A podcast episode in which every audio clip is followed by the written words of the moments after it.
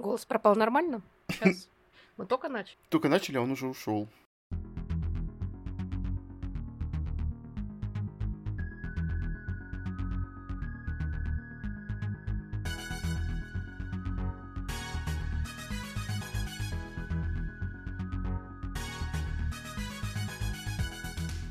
Всем привет! Привет.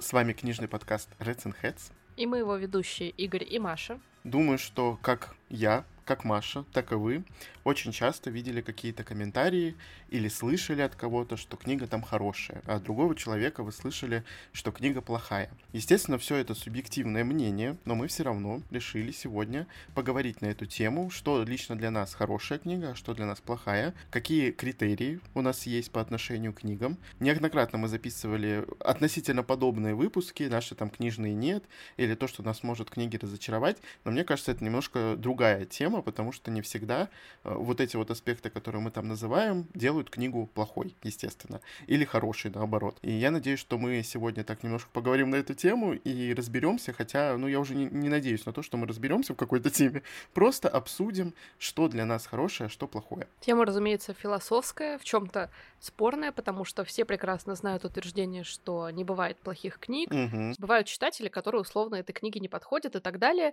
Я скажу честно, в глубине души считаю эту позицию лицемерной, хоть мы с Игорем тоже вам регулярно говорим, что читайте то, что вам нравится, никого не Мгм. слушайте и так далее. Разумеется, это так, но это не значит, что все книги абсолютно хорошие. Это не так, потому что книги делают люди. Люди могут ошибаться, скажем так. И если раньше этот процесс вот так немножко романтизировали, что ли, писательство в целом, что это вот некая муза на тебя там спускается, появляется Мгм. вдохновение, и ты там из недр своего подсознания, из какого-то космоса глубинного а, черпаешь вот эти все идеи, описания и прочее и так далее. Но мы прекрасно знаем, что бывают плохие фильмы, которые делают люди, прекрасно знаем, что бывают плохие игры, которые делают люди. Я не вижу ни одной причины, почему могут быть плохие книги, собственно. Их тоже делают люди, скажем так.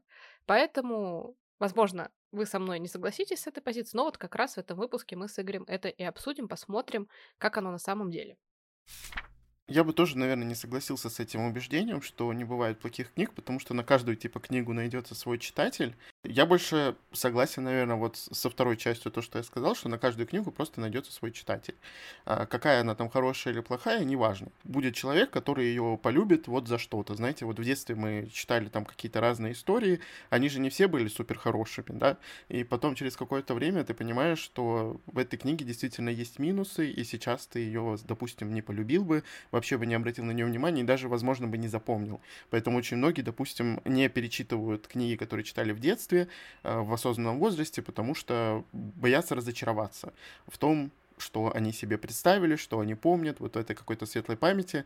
И это, наверное, здраво. И поэтому э, с утверждением, что действительно плохих книг не бывает, я, наверное, ну, не совсем согласен. Э, Наверное, стоит еще убрать из комнаты слона и сказать, что можно называть плохой книгой, которая написана как-то неграмотно, или которая не отредактирована, или в которой есть опечатки. Я думаю, что Маша это будет один из э, главных практических критериев, потому что часто она обращает на это внимание, не то, что обращает на это внимание, просто это попадается на глаза, и это может испортить впечатление. Я, честно говоря, когда книга мне не очень заходит, так сказать, я могу тоже начать обращать внимание и расстраиваться немножко из-за качества текста.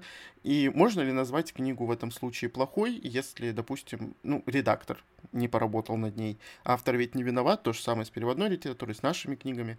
И называть вот книжку вот плохой из-за того, что а, не самого лучшего качества текст, это хорошо или плохо? Вот я, Маша, буду задавать этот вопрос. Я тебе легко на него отвечу, потому что это профессиональная точка зрения, скажем так.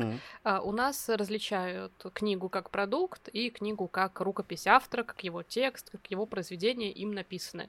Книга как продукт может быть плохой. Мгм. Прям точка на этом. Произведение при этом тоже может быть плохим, а может и не быть, скажем так. Ну, то есть в этом случае действительно нужно разделять, потому что конечный продукт — это не совсем полная книга, так как над ней работали разные другие люди и действительно не могли сделать свою работу плохо. В случае именно наполнения самой книги, что может ее сделать плохой в наших глазах, а, наверное, надо перечислять просто целый список. Наверное, в первую очередь это когда книга не цепляет. Хочется тоже как-то поговорить на эту тему. А, Допустим, кого-то она зацепила, кому-то она очень нравится, кто-то прям доволен всем, что там происходит, а тебя оставило это все равнодушным, можно ли считать эту книгу в данном случае плохой? Конечно, в шутку или, допустим, в выпуске я могу тоже сказать, что книга очень плохая, но при этом я знаю, что у нее есть много поклонников, но я почему-то называю ее типа плохой, и какие-то тоже другие люди тоже могут также ее называть. А я, наверное, с этим не согласен, с самим собой, но я могу назвать книгу плохой, потому что она меня не зацепила, потому что не было ни одного момента, который мне бы а, понравился, как-то на сердце лег. И она оставила меня равнодушной. И в данном случае для меня лично книга плохая, короче, вот так вот. Хотя, конечно, я трезво понимаю, трезво оцениваю всю ситуацию, что я просто не читатель этой книги, и поэтому тоже плохой ее, наверное, называть и нельзя. Это несправедливо. Я не испытываю вообще никаких таких сомнений. Если мне что-то не нравится, я сразу говорю, что это что-то плохое. Просто потому, что, ну, это мой опыт. Он не нивелирует ваш опыт, он не сразу накладывает вето и нет жесткое, что Маша рассказала, что книга плохая, значит, она, раз эта книга мне нравится, значит, ну, типа, и со мной что-то не так. Угу. Нет, вы прекрасно должны понимать, что у каждого свой опыт, и мы имеем право тоже его высказывать. Мы хотим и стараемся в чем-то не быть супер резкими, радикальными и так далее, не задевать чужие чувства, но мы тоже имеем право на высказывание вот в плохом каком-то ключе, скажем так. Если нам что-то не нравится, мы об этом как бы рассказываем, и вы даже послушав то, что нам не нравится, можете услышать какие-то моменты, которые, наоборот, вас заинтересовали. Это абсолютно нормально. Поэтому, угу. когда я говорю, что книга плохая, я, естественно, имею в виду то, что я считаю ее плохой.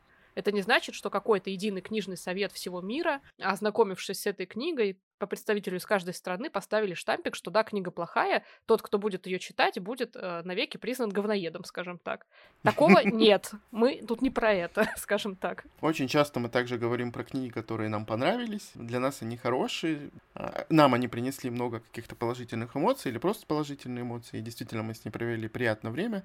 Кто-то скажет, что это книги ни о чем, а вообще зачем вы их читали. Знаете, это очень часто говорят так про фэнтези, что фэнтези на самом деле это вообще не литература, это вообще нельзя читать. Много таких предупреждений было раньше. Я думаю, что они есть и сейчас. Как бы, ну, тут, тут уже не поймешь. Маша очень часто, допустим, рассказывала про «я уезжаю», хотя мы уже говорили, что книга не хватает звезд с неба, просто она пришлась с настроения и понравилась.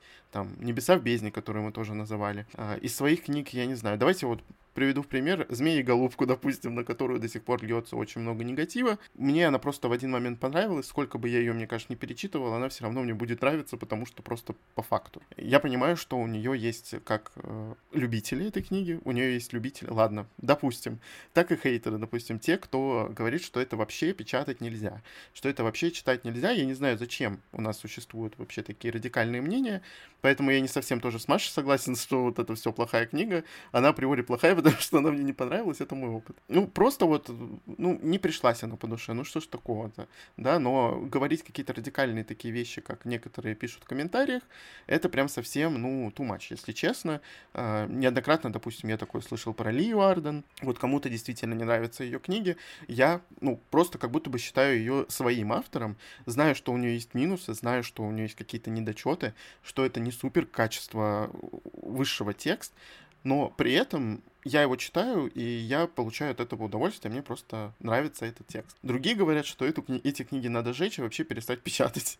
Зачем вот существуют такой, э, такие радикальные мнения? Вот почему только черное и белое? Вот на это, наверное, никогда невозможно будет ответить. Ну, в чем-то они, конечно, тоже имеют на это право. Почему нет? Просто они не думают о том, что они могут кого-то там задеть и так далее. Но, с другой стороны, мне кажется, тоже стоит подумать, почему вас задевает то, что обсуждают просто какую-то книгу, а не вас самих, например. Uh-huh. Стоит как-то, ну, относиться, мне кажется, к мнениям в интернете спокойно. В интернете, как говорится в меме, всегда кто-то прав или всегда кто-то не прав ничего нового. Каждый день это происходит, поэтому, ну, у меня абсолютно спокойно к этому отношение. Я и своей позиции как бы не стесняюсь, что я могу что-то поругать. И я вообще не воспринимаю там на веру слова уже блогеров, потому что я прекрасно вот уже поняла, что кто-то будет, ну, хвалить просто, чтобы сохранить хорошие отношения с издателем, а, чтобы сохранить хорошие отношения со зрителями. Это, ну, скажем так, нормально. Вы медийные люди, э, книжные блогеры, у которых большое количество подписчиков. Мы сейчас вообще, кстати, не про хорошие и плохие книги говорим, а скорее про восприятие оценок э, и кто как относится вот к тому, что их книгу там как-то поругали, назвали хорошей или плохой, но, видимо, это вот тоже одна из составляющих. А, сложно как раз в том, что не хочется кому-то доставить неудобства, поэтому приходится вот переобуваться и говорить, да, книга там мне не понравилась, вот у нее 100 тысяч минусов, но она неплохая. Нет, как бы не думайте, это тоже немножко лицемерно, на мой взгляд, но ну, вся наша жизнь в чем-то немножко лицемерна, возможно. А, не знаю. Про то, что плохие книги это те, которые не цепляют, я думаю, что я согласна, потому что, а, с одной стороны, любой текст, как бы, опять-таки, имеет право быть написанным, вот это все сами повторите про себя 10 раз, все прекрасно знают, мы тут, ну, не для того, чтобы тоже создавать какой-то там имидж, мне кажется. Потому что стоит вопрос, зачем оно было написано, если оно не цепляет даже автора. А, ради чего? А, кажется все время, что книги — это про истории, которые, ну, не могут оставить равнодушными, что это написано, чтобы другие люди прочитали, тоже как-то пережили тот же опыт, что и герои, почувствовали к ним эмпатию, чтобы проблемы, которые в тексте затронуты, тоже их как-то коснулись. А если ничего вообще не цепляет и непонятно ради чего она была написана, встает очень большой как бы вопрос, действительно ли она нужна, почему тогда не издать что-то другое, а вот это не жечь, условно. Я никого, опять-таки, не призываю это делать, наоборот, но хочется тогда подумать, как ее позиционировать, как про нее рассказать. То есть очень сложно из-за того, что книга это не только про текст, скажем так. Это еще и пози- позиция ее как книги, в том числе, очень важна. Мы с Игорем так, э, когда смотрим аннотации, очень в последнее время вот сокрушаемся, что либо они там не соответствуют действительности, либо там пересказано две трети книги, непонятно, зачем тогда вообще покупать, если вы все знаете, или что нам рассказывали, что вот эта книга потрясающая фэнтези, а это оказался Янг Далт, в котором фэнтези, ну, типа, название стран просто, и все. На карте. Э, да, никакого фэнтези там нет, условно, а, прям какого-то продуманного. Ну, например. Маша очень цепляют аннотации, именно тема аннотаций. Она неоднократно об этом говорит, я согласен с этим. А, неоднократно я вообще даже не читал эти аннотации при, перед чтением книги. Перед покупкой, может, читал, но перед чтением нет, потому что я знаю, что там практически вот в 70% случаев, если даже этот процент вообще не выше, на самом деле, там написано реально неправда. Там написано какое-то субъективное мнение э, от редактора, который составлял эту аннотацию, просто продающий какой-то текст, э, который иногда вообще не связан с книгой, с какими-то эмоциями, которые должен испытать читатель. Тогда даже как будто бы читателям пытаются манипулировать и сказать то, что вот это вот там какая-то вот такая вот история, вот она расскажет про это, и вы должны испытывать вот эти эмоции. А когда ты читаешь, ты понимаешь, что ты вообще не испытываешь эти эмоции. Тебе наврали просто. это, наверное, тоже не совсем характеристика плохой и хорошей книги, потому что мы все-таки говорим про а, по итогу конечный продукт, над которым работали другие люди помимо автора, но все равно это одна из таких составляющих главных. Поэтому я вообще не читаю аннотации, если честно. Но, с другой стороны, отсутствие аннотации это тоже плохо.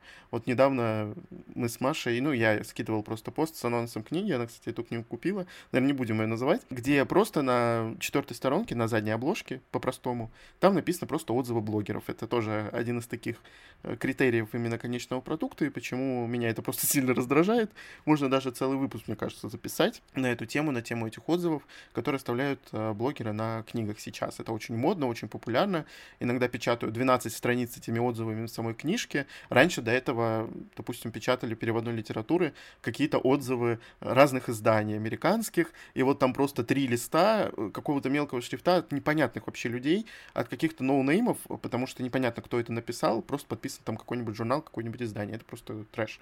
Если честно, никогда этого не читал. А так вот, на четвертой сторонке написано исключительно отзывы блогеров. Это вообще что? Как бы книга идет в пленке, человек не может прочитать аннотацию. Вообще книга о чем? Только на имени автора, что ли, выезжать, тогда, тогда извините, если книгу купят по отзывам этих блогеров, а потом окажется, что будут отзывы плохие из-за того, что книга непонятно какая. Книга плохая, и будут отзывы на лайфлибе, оценка 2 или единица за то, что э, блогеры просто не передали ни атмосферу, ни вообще о чем книга, ни для чего эта книга, и все расстроились. Получилась плохая книга по итогу. Зато все купили. Можно да, делать зато дальше. Все купили. Действительно. Игорь проанонсировал, конечно, мое критическое отношение к ошибкам, к опечаткам, ко всему угу. прочему. Я тоже считаю это нормальным, потому что мы платим деньги за продукт, мы хотим, чтобы он был в хорошем виде. А продукт, в данном случае книга, я не вижу ни единой причины, почему она не должна быть э, хорошего качества, в том числе того, что касается текста, верстки, обложки и так далее. А, это право потребителя, скажем так. Если угу. про это говорить, жаль, что такими какими-то сухими словами, возможно, слишком уж непривычными для вот читательской аудитории, которая именно ну, привыкла, что книги это все-таки это книжки, это там про запах страниц, э, чернила, вот это все. Для меня это, опять-таки, за работы все-таки а, в какой-то момент еще и продукт, который, ну, надо оценивать трезвым взглядом и понимать, э, за что ты вкладываешь деньги. Я не хочу про это сейчас говорить, потому что я надеюсь, что вы, ну, прекрасно понимаете, что это все равно как бы неотъемлемая часть. Это не делает именно саму историю плохой, но это может сильно сказаться на итоговом впечатлении от книги если там тьма тьмущая каких-то ошибок, печаток, э, каких-то много повторов, явно не редактировали текст. У переводчика могут дублироваться названия по-разному или имена. Мы с Игорем вот недавно прочитали такую книгу. Угу. Она нам, в принципе, понравилась, и мы скоро про нее расскажем в подкасте. Но этот момент, я думаю, мы там отметим, потому что, ну, как бы мы не совсем слепые. Там такое встречалось не раз, и не два, и не три. Глаз набило, скажем так. Угу. Поэтому про это еще поговорим. Возвращаясь к самому тексту, что я считаю в какой-то степени плохим, плохо, когда понятно, что с субъективной точки зрения любую сцену можно назвать пустой, но я считаю книгу плохой, когда она вся сплошь из себя графомания, которая неоправданная графомания. Угу. Бывает графомания в чем-то оправданная. Раньше мне казалось, что это графомания Сара Джеймас в «Королевстве шпов роз», когда она описывала пейзажи, интерьеры и вот это все, мне казалось, что вау, я погружаюсь вот в этот волшебный дивный новый мир, смотрю на красивые картины и так далее, а потом я просто по 10 раз стала читать описание нарядов, которые, ну, абсолютно не нужны. В первые два раза, может быть, хорошо показать, во что одеваются люди там, того королевства, например, про который ты пишешь фэнтезийного. Но когда это десятый, реально, пятнадцатый раз, и не, не, в, не в первой книге, скажем так, уже напрашиваются вопросы. Но проблема не только вот в ценах с одеждами, а в принципе в ценах, которые сейчас бывают в современных книгах. И вы прекрасно поймете, о чем я говорю, когда вспомните, что как начинаются стандартные там вот эти истории про молодых людей, подростков и так далее, где они там какими-то избранными окажутся и так далее. Ну, просто самое то вот, что а сейчас чаще всего продается, на мой взгляд. До сих пор у нас вот эта янгдалтовская тема очень жива, что кто-то обязательно какой-то особенный, не такой, как все, что оказывается, что у него там своя миссия и так далее. Это реально до сих пор часто встречается, хотя, казалось бы, я вам назову самую банальную сцену. Героиня утром просыпается, одевается, смотрит на себя в зеркало, автор описывает через зеркало, как она выглядит. Да, После этого героиня любимая. спускается вниз, и мама ее или папа готовят блинчики с апельсиновым соком. Вот это вот все обязательно именно это блюдо, именно с этим соком и так далее. То есть э, и описывается какой-то абсолютно ненужный, непринужденный разговор за завтраком. То есть, ну, идут вот какие-то описания быта, которые не нужны. Можно со мной поспорить прекрасно, потому что а, какие-то сцены раскрывают персонажи, какие-то раскрывают их характер, их привычки. Например, если там описывают, как мама готовит завтрак, и если она там постоянно тут же доготовив бросается мыть посуду, значит, у нее какая-то поверхность на чистоте. Если она нервно что-то все время там постукивает, не успевает сделать завтрак, лихорадочно собирается и так далее, это тоже про нее говорит. Но, как правило, мы говорим именно про сцены, в которых это просто, ну, они не нужны абсолютно ни для чего. Прочитав их, вы не поймете в них ничего. Персонажи тоже не раскроются. Как правило, этим просто заполняются вот провисания, потому что авторам кажется, что, ну, например, начать новую главу сразу резко без перехода — это слишком резко. Надо перед этим описать каждую подробность, которая была, даже если ничего не происходило. Мне кажется, такое часто вот у начинающих читателей, у авторов э, мастистых, скажем так, тех, кто прошаренный, уже много чего написали, они, наоборот, упарываются вот в свои собственные видения мира тоже, персонажей и так далее, и они начинают э, вот авторы мужчины в ЛитрПГ, например, описывают, как собрать автомат. Опять-таки, кому это надо? Ну, я просто привожу как пример, опять-таки, никого не хочу обидеть, но, видимо, обидела, возможно. Фэнтези — это, скорее всего, а, тоже будет про рассказ каких-нибудь историй, которые никому не нужны, про супер далекий бэкграунд, который никак не сказывается на сегодняшнем дне, про, опять-таки, эти описания нарядов, интерьеров, еще чего-то, что именно вот, э, ну, уже конкретное перебарщивание идет. А, если убрать эти пустые сцены, текст как бы ничего не потеряет, просто станет чище, зато объем сократится заметно. Немножко вернусь к Машиному монологу по поводу опечаток, ошибок и так далее. А, все, вот я, наверное, с детства помню фразу, что читайте книжки и будете грамотными, знаешь, с такого разряда. Читайте книжки, и вы будете лучше разговаривать. Возможно, это действительно так, когда читаешь э, действительно хорошие тексты без опечаток, а, где все предложения построены так, как надо, а не пойми как, переведены полностью как калька с английского языка, если мы, ну, переведены с любого языка. С английского просто это сильно видно. А, если мы говорим про переводную литературу, и когда редактор над этим текстом не работал. Грамотным точно не станешь, но это, естественно, не про Янка Далт, не про любые другие книжки. Может, Янка Далт какой-нибудь старый или хорошо написанные. Возможно, да. Возможно, грамоте можно научиться благодаря этим книгам. Сара Джей у нас неоднократно огребает и огребала, и, видимо, будет дальше огребать, потому что, ну, это действительно показатель той графомании, которая, э, ну, к сожалению, кому-то многим нравится, но многим она не нравится. Мне она лично не нравится, хотя мне нравились описания вот этих вот нарядов, э, и я понял, для чего это было сделано, потому что посмотри, сколько артов в интернете. Сколько же всего этого нарисовано, сколько платьев этой Фейры нарисовано там просто везде по э, всей запрещенной сети гуляет и так далее. В общем, все это сделано как будто бы для того, чтобы вот арты нарисовали и опубликовали где-нибудь, они собирали много лайков. Или не знаю, какие-нибудь эстетики собирали, вот, а у вас уже все есть. Вот 500 платьев она придумала, вот 500 платьев нарисовали. Короче, это очень смешно. Здорово, еще стороны... бы это на книге как-то сказалось да. для читателей. Я как-то говорил, Маша, когда мы читали, когда я читал, точнее, «Королевство шипов и роз», что мне нравятся некоторые описания нарядов, потому что я воочию представляю, там, допустим, как главная героиня выглядит. Она действительно хорошо описывает какие-то вещи, интерьеры, но, к сожалению, графоманство у нее вот впереди планеты всей. Это пустые сцены, пустые пустые вообще куски текста. А, середину книги можно просто вырвать, оставить начало и конец, потому что в середине ничего не происходит. А, я знаю то, что вторая книга из цикла очень любима всеми. Лично для меня она оказалась ужасно скучной, потому что у меня не было вот этого вот шиперства по поводу этих двух персонажей. Мне вообще было фиолетово абсолютно на них. Но вот как, а фиолетовая это, кстати, отсылка, это глазам, блин. Ну, то есть графоманство для меня лично самая главная проблема в книгах, и я действительно могу назвать книгу плохой, если она просто тазик с водой, допустим. Когда ты читаешь это, понимаешь, что это пустой текст, который можно спокойно удалить, он ничего действительно не потеряет, зато книга, возможно, станет более динамичной. Не говорю, что каждая книга должна быть динамичной, что мы должны просто задыхаться от э, количества действий, и передышки у нас не может быть, но когда текст действительно провисает в середине, когда из 500 страниц 300 это просто вода, чтобы дойти с точки А в точку Б, я не имею в виду дорожную историю, я имею в виду точку А и Б, которые пишут себе в планах, допустим, автор. То есть у них есть начало, у них есть конец. А что в середине делать, они не знают. Это тоже ошибки начинающих авторов. Они могут выбрать маленький, в принципе, формат книги, но сделать там, не знаю, страниц 300, но при этом 200 из них не делать ничего.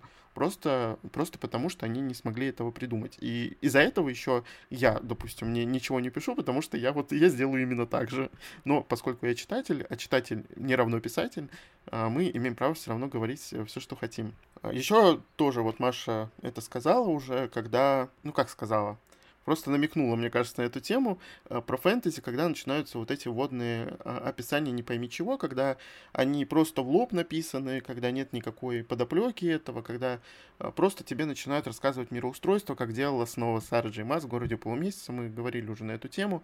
Это действительно плохо написанный в этом плане текст, его нужно было просто-напросто отредактировать даже самим автором, когда ты не знаешь, по-другому, как можно описать этот мир, как его можно показать. Они просто рассказывают, но не показывают. Это, наверное, одна из главных претензий а, часто, до любой книги на самом деле, когда начинают просто писать текстом, что там происходило, или историю мира начинают описывать, или что в этом мире происходило до этого. Это одно и то же говорю, просто не обращайте внимания, наверное, на меня. Ну, короче, меня просто это раздражает очень сильно фэнтези, и меня начинает просто коробить, когда я читаю такие непонятные какие-то монологи, при том, том, что ну, реально люди вокруг знают об этом. Если бы мы читали про попаданца, я бы еще понял. Но мы читаем про человека, который находится в этом мире. Зачем они разговаривают, как э, какие-то два, хотел сказать плохое слово, а, не очень умных человека и констатируют факты, которые всем известны.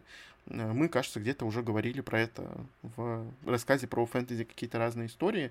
Это тоже можно назвать плохим реально текстом, непроработанным. Кто-то это не заметит но я, допустим, это замечаю, когда все это прям в лоб показывается. Рассказывается, а не показывается точнее. Это плохо. не надо так делать, но по-другому, видимо, авторы не все понимают, как показать мир. Допустим, у Сары Маз в «Городе полумесяца» э, там она просто от третьего лица начинала писать, выписывать всю историю и весь этот мир, который она придумала, и все его мироустройство. Кто, что, зачем, почему, кто, куда, где, зачем. Еще раз повторяю это слово. Но это, это ужасно было сделано, и я считаю, это качеством плохой книги как раз-таки, а не хорошей. Если бы это все вплести грамотно, тогда книга станет хорошей реально вот хотя бы в этом аспекте. Но мало кто умеет это делать.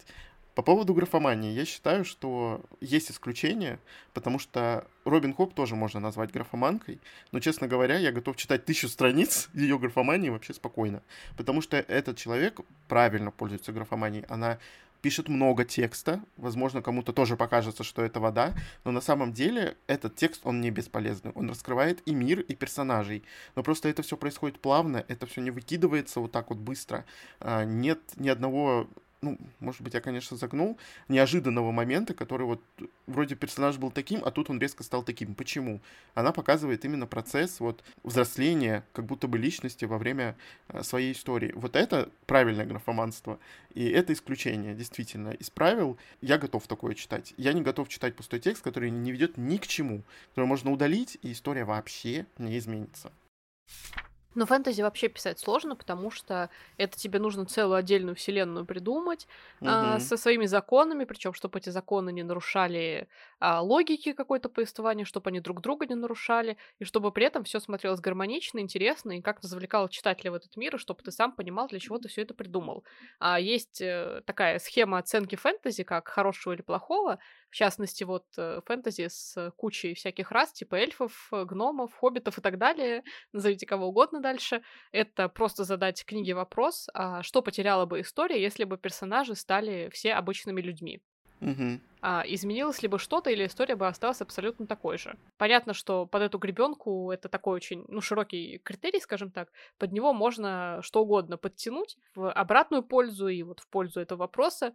А, в частности, можно вот тому же Толкину задать воп- этот вопрос и понять, что а, либо люди просто бы все куда-то вместе шли, все были бы равны, одинаковые, ну, можно было бы условно сказать, что ничего бы не поменялось, но при этом прекрасно понимаем, что, скорее всего, поменялось бы, потому что у персонажей у всех были разные качества, которые отчасти были объяснены их происхождением, Отчасти их происхождение им помогало в каких-то событиях. В частности, эльфы, условно, обладают некими физическими там преимуществами, и хоббиты обладают некими преимуществами. Их не видно, например, они лишены там какой-то алчности, они ведут э, добрый там светлый быт и так далее. Ну, то есть про это можно рассуждать в полемике очень-очень долго, и что под одну гребенку, что под вторую пытаться подгрести историю. Но если просто по-серьезному задуматься и задать своей истории, если вы, например, писатель, этот вопрос, что меняется в моей истории, если я убираю все расы выдуманные, например, убираю магию, убираю э, волшебные декорации сзади,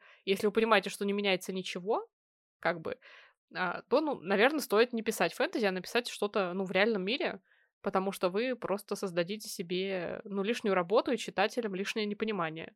Если даже магия, которую вы придумали, никак не несет вообще влияния на происходящее, ну, надо что-то делать, скорее всего. В этом плане, да, согласен. Я как-то недавно поднимал тему, рассказывал об одной книжке, не буду ее тут упоминать, что автор создает огромный мир и сама не понимает, что с ним делать.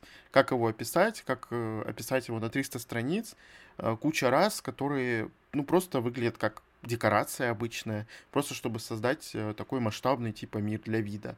Это действительно выглядит плохо. Люди, которые, ну, прочитали хотя бы там парочку хороших фэнтезийных книг, типа, но это тоже, да, очень субъективно, они поймут, э, что мир просто создан тупо из декораций. В общем, я думаю, вы поняли, о чем мы говорим. Это, да, касательно фэнтези. И Маша еще упомянула логику. Конечно, логичность событий это тоже очень субъективно, как и все, что мы сейчас с вами обсуждаем, да, собственно. Кому-то, допустим, нравятся какие-то вещи, кому-то нравятся просто декорации, и им хочется почитать в этих декорациях любовный роман. То есть получился ром-фан по итогу. А, как бы это все на любителей, естественно, мы не говорим о таких вещах, мы просто просто рассуждаем. И логичность событий — это тоже немаловажная вещь, потому что в основном нелогичность событий как раз-таки является одним из таких факторов, которые могут э, испортить впечатление. Возвращаемся к нашему выпуску. И кто-то может назвать эту книгу плохой вот из-за этого. И нелогичность, она иногда появляется из-за того, что автор либо как-то не перечитал свою историю, либо ее снова не отредактировал. И в этом плане, конечно же, книга тоже может считаться плохой. И мы можем ее назвать плохой, потому что мы вообще не понимаем, что происходит, вообще откуда вот это взялось, откуда вот это. И в данном случае еще можно приплести, конечно же, и какие-то несостыковки, которые также появляются в тексте, а автор их не вычищает.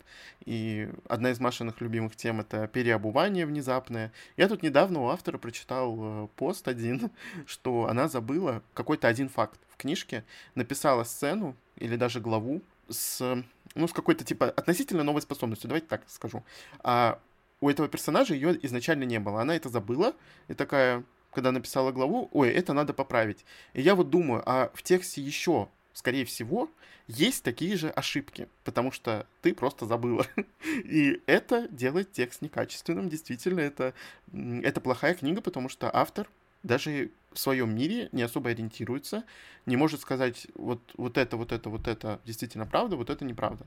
А, то есть вот это действует, вот это не действует. Соблюдать какие-то законы. Вот эти действительно переобувания, хоть я и относительно скептически отношусь к этому, ну, то есть не скептически, как неправильно я говорю, что для меня это не всегда фактор плохой книги, но просто я понимаю, что эти переобувания, они либо играют на руку автору, и это делает книгу дешевее еще, да, дешевле, ну, как не дешевле, дешманской, короче, вот дешевкой, дешманской. Потому что это плохо, это делать так нельзя, вы нарушаете законы своей же истории, тогда для чего она вообще нужна, и для чего эти законы создавались, чтобы их нарушать, да, типа правила созданы для того, чтобы их нарушать. В книгах так не работает, мы такого не любим. Зачем? Это, ну, действительно плохая книга, когда автор вообще, ему пофиг на его мир, а, пофиг на свои же правила, я буду их менять. Такое было неоднократно, и такое очень часто встречается снова, опять же, таки в фэнтези, так как именно в фэнтези есть какие-то правила, есть законы мира, а, вот, по которым он работает у них. Но случаются вот такие вот недочеты, и я такой задумался, действительно, вот это, я думаю, не единичный случай у этого автора, э, где вот как-то она что-то такое упустила, и ей придется переписать. Соответственно, нужно просто перечитать текст, э, тщательно его проработать, либо изначально писать э, более вдумчиво. Ну, понятно, что это все человеческий фактор, про что мы говорили да. вот еще в самом mm-hmm. начале выпуска, что Люди ошибаются, когда всегда люди могут ошибаться, и поэтому, когда люди делают какие-то творческие продукты, а книга это все-таки, ну, тоже вот продукт, который они создают. Надо это понимать, что это не посланные космосом, абсолютом и так далее строчки, которые совершенны в своем естественном виде. Нет, это, ну, процесс интеллектуальной деятельности человека. А, не хочется быть вот таким прагматиком, но это реально так. Это такое отношение, как бы немножко реалистичнее, немножко спускается с небес на землю, позволяет как-то, ну, адекватнее оценивать, что ли, какие-то вещи. Я хотела просто привести пример, чтобы вы понимали, что это так абсолютно у всех. В какой-то степени это нормально, если это можно успеть исправить. Не всегда это фатально, реально, но то, что это порой происходит, реально говорит о том, что автор, ну, перестает ориентироваться в каких-то собственных своих а, придумках. Приведу в пример Джон Роулинг и ее Гарри Поттера. А, вы наверное, прекрасно помните, если читали, а, когда в третьей книге один из персонажей, Гермиона, получает а, очень такой классный волшебный магический артефакт, который а, помогает ей учиться в два раза больше, в два раза усерднее и так далее. И в конечном итоге этот э, волшебный артефакт очень сильно влияет на сюжет. А, не знаю, зачем я сказала так супер абстрактно. Я думаю, все поняли, что речь идет про маховик времени. Я и... не понял, потому что я да. плохо смотрел третий фильм вот, и видимо, не читал книги. Видимо, я для тебя старалась не спойлерить. Да ничего страшного. Все-таки Гарри Поттер уже классика, поэтому да. а, в чем чем-то придется. Это мне должно быть стыдно. Вот. И автор поняла, что она ввела очень опасную штуку в эту историю, принципе, в линейку книг, когда сделала а, артефакт, который вообще безболезненно, беспрепятственно, без каких-либо плохих последствий для тебя позволяет вернуться в прошлое, что-то там исправить и вернуться Вандервафля. назад. Это реально Вандервафля.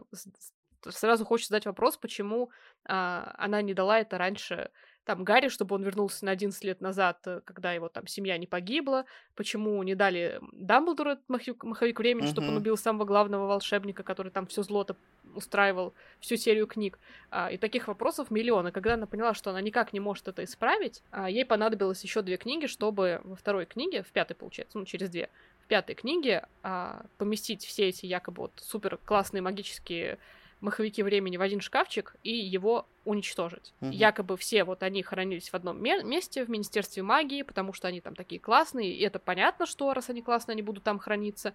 Она их уничтожила, все, больше никто не может никогда путешествовать. Как бы насколько она хорошо это исправила, ну, мне кажется, на троечку, на четверочку, но спасибо, что ты это сделала, скажем так.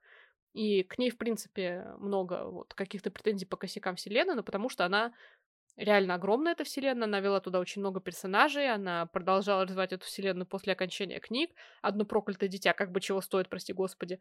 И вот к таким косякам люди регулярно возвращаются, вспоминая, что «Ха, ты же вроде там известная писательница, Гарри Поттер такая растиражированная серия, а у тебя вот здесь там дырочка, вот здесь косяк и так далее, и так далее. То есть слепые пятна бывают у всех, но какие-то вот прям критично, как маховик времени, сразу все задаются вопросом. Какие-то, может быть, кто-то даже и не заметит. Но мне кажется, важно понимать, что если уж, ну, ты создаешь фэнтезийную вселенную, то тебе в какой-то момент становится вот... Ты получаешь большую ответственность за этот мир, за то, как воспримут читатели, и поэтому, естественно, приходится себя как бы, ну, контролировать, следить больше за текстом, чем обычно.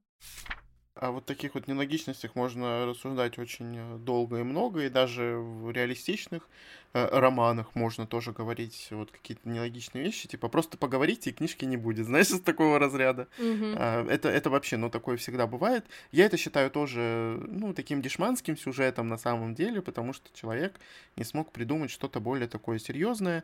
А, Поговорите, и все разрешится, это, ну, такой самый, наверное, частый момент в книгах, которые, да не только в книгах, и в фильмах, э, которые могут там идти два часа, и в сериалах в том числе, просто вот проблем не будет. Не врите, проблем не будет из такого разряда. Но они, наверное, показывают, что действительно врать не надо, да?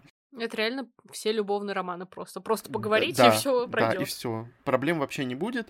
А, Тогда, ну, зачем, да, вот это вот все. И также вот в разных фэнтезийных тоже мирах а, вроде авторы придумали какие-то законы, а на самом деле, ну, законы, какие-то вещи, на самом деле можно все очень быстро разрешить и не идти, не убивать там самого главного злодея в течение пяти книг, допустим, если можно это сделать намного раньше. Ну, это тоже такой субъективный момент, потому что тогда в таком случае не было бы ни книги, ни фильма, ни сериала, и перечисляем до бесконечности.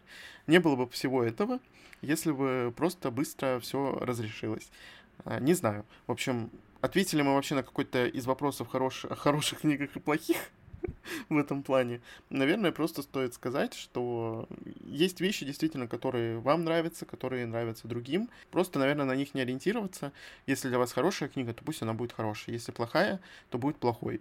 Как бы объективно и субъективно судить не все могут. То есть э, объективно, конечно, а, можно сказать там про 90% книг, что они плохие, что у них там нет логики, что у них там растянутый сюжет, или никакущие герои, или герои не попадают в возраст, в характер и так далее. То есть можно подобрать кучу критериев, потому что все же, Маша правильно говорит, мы все люди, и идеала, наверное, не бывает. То есть можно, возможно, какие-то косяки даже найти в «Властелине колец», но этого не надо находить тем людям, которые а, эти книги любят. Это надо хейтерам, да, в первую очередь. Ну, конечно. Сейчас Маша меня это прибьет после того, как закончится этот выпуск. Ну, естественно, ну просто э, все мы люди, естественно, есть какие-то э, ды- дыры сюжетные и в тексте, и ошибки, и в том числе те же самые опечатки, плохо отредактированные тексты. Ничего с этим поделать нельзя. И если разобраться, вот просто если каждую книгу типа раскладывать по вот этим вот моментам, можно тоже понять, хорошая она и, или плохая. И по итогу каждая книж, книга окажется плохой, потому что есть хоть один минус а, в каждой из них. А избавляться от категоричности кому-то, допустим, каким-то людям, которые прям сжигать надо, ее сжигать, а, вообще печатать не надо, это пачкает э, бумагу просто так. Зачем вы рубите деревья, чтобы печатать вот это? С какими-то моментами я согласен. С какими-то, наверное, нет. Все это субъективно. И вот такой вот, наверное, вывод стоит сделать. И еще стоит сделать вывод, что писатели тоже люди, редакторы Да. тоже люди, все ошибаются, это нормально, не ошибается опять-таки тот, кто ничего не делает. И Мгм. бывает так, что вы купили, ну, ошибку природы, скажем так, ошибку вот этого всего, и она вам, например, а, из этого не понравилась. Такое бывает, мне кажется, стоит э, проще относиться вот к какому-то такому читательскому опыту. Понятно, что если много там тратится деньги на книги, это очень ошибка кажется досадной, обидной. Такое бывает, мы не застрахованы. Было бы хорошо всегда сто процентов знать, что ты что-то взял, и оно сто процентов тебе подойдет, никогда не надоест, и ты будешь к этому возвращаться. Но это утопия, а в реальном мире так как бы не бывает. Поэтому Первое, что, мне кажется, ну, стоит сделать, это понять, что все ошибаются, а второе — это понять, что вы, ну, читаете для удовольствия, вы не литературный работник, который призван выискивать все реально косяки книг, анализировать э, с точки зрения, там, лингвиста, филолога и так далее, а, что плохо, что хорошо, что здесь сделано не так, как можно было бы улучшить историю, на какую историю это похоже, где там графомания, где нет. Это вы можете, ну, только ориентироваться, мне кажется, на свои впечатления, пока читаете, не подобляясь вот в глубокий анализ. А если вы получаете удовольствие и не замечаете, значит, скорее всего, с историей все равно все хорошо. А если замечаете, но при этом вам это как бы не портит впечатление, то не лучше, но тоже неплохо. Это тоже все равно будет победа. Главное не пытаться выискивать в этом способы реально для докапывания до книг, потому что вы в какой-то момент, э, ну, просто перестанете получать удовольствие от чтения. А это то, чего мы не хотим. Получайте удовольствие от чтения и слушайте дальше наши выпуски каждую среду еженедельно на всех подкаст-платформах. Всем пока. Пока.